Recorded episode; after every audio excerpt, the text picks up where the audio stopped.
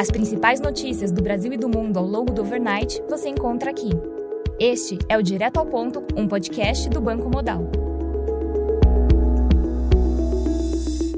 Bom dia e bem-vindos ao Direto ao Ponto. Hoje é terça-feira, dia 2 de maio, e estes são os principais destaques esta manhã.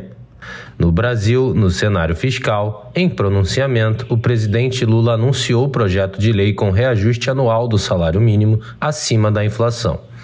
O presidente confirmou o aumento do valor para R$ 1.320 a partir de maio. Além disso, anunciou alterações na faixa de isenção do imposto de renda, com o valor isento passando para R$ 2.640. O governo publicou medida provisória com medidas para taxar rendimentos no exterior. A medida prevê taxação de até 22,5% de valores recebidos fora do país. O objetivo é aumentar a arrecadação do governo, com projeção para arrecadar 3,2 bi ainda este ano, cobrindo o impacto do ajuste na faixa do imposto de renda.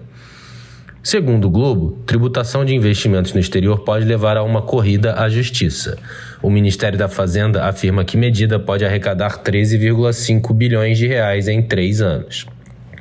O relator do marco fiscal, Cláudio Cajado, afirmou que o primeiro relatório com avaliações deve ser apresentado nesta quarta-feira. No cenário de crédito, o presidente Lula vai se reunir com Alberto Fernandes para propor linha de crédito para a Argentina comprar produtos brasileiros.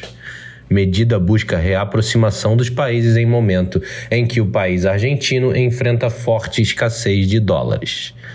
No cenário político, o presidente da Câmara, Arthur Lira, vai avaliar com líderes se pauta a PL das fake news nesta terça-feira. Lira pretende saber se há votos necessários para a aprovação do texto.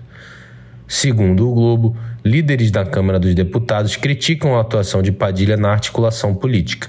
O governo acredita que Lira deseja retomar controle sobre emendas. No cenário econômico, segundo a pesquisa do IBEF São Paulo, o otimismo de executivos de finanças é o menor desde o início da pandemia. Já no cenário internacional, na Austrália, o Banco Central elevou a taxa de juros em 25 basis points para 3,85% ao ano.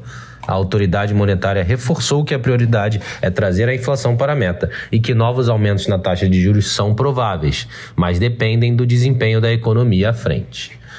Na zona do euro, o CPI de abril veio em 0,7% na comparação mensal, abaixo do anterior 0,9%. Na comparação anual, o CPI registrou avanço de 7%, em linha com o esperado e levemente acima do anterior 6,9%. Já o PMI de manufatura de abril veio em 45,8, abaixo do anterior 47,3. Na Alemanha, o PMI de manufatura de abril veio em 44,5, acima do esperado 44 e abaixo do anterior 44,7.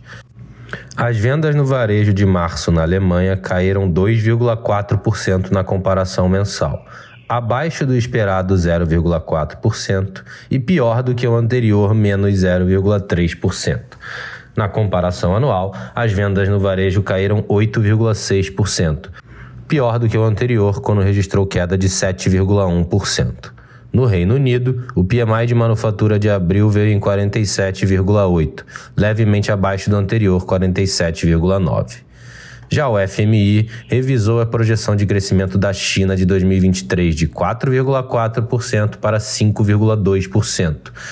Para a Índia, o FMI reduziu a projeção de crescimento em 2023 de 6,1% para 5,9%. Além disso, o FMI também reduziu a projeção de crescimento do Japão em 2023 de 1,6% para 1,3%. Na agenda do dia, destaque para a divulgação do JOLTS Job Openings nos Estados Unidos às 11 horas, da balança comercial aqui no Brasil às 3 horas e das vendas no varejo na Austrália às 10 e meia da noite. Nos mercados, o dólar index avança 0,04%. O S&P futuro recua 0,15%, enquanto o DAX futuro cai 0,2%. No mercado de commodities, o WTI cai 0,26%, enquanto o Brent recua 0,2%. Estas foram as principais notícias do Overnight. Um bom dia a todos e até o nosso próximo podcast direto ao ponto do Banco Modal. Amanhã.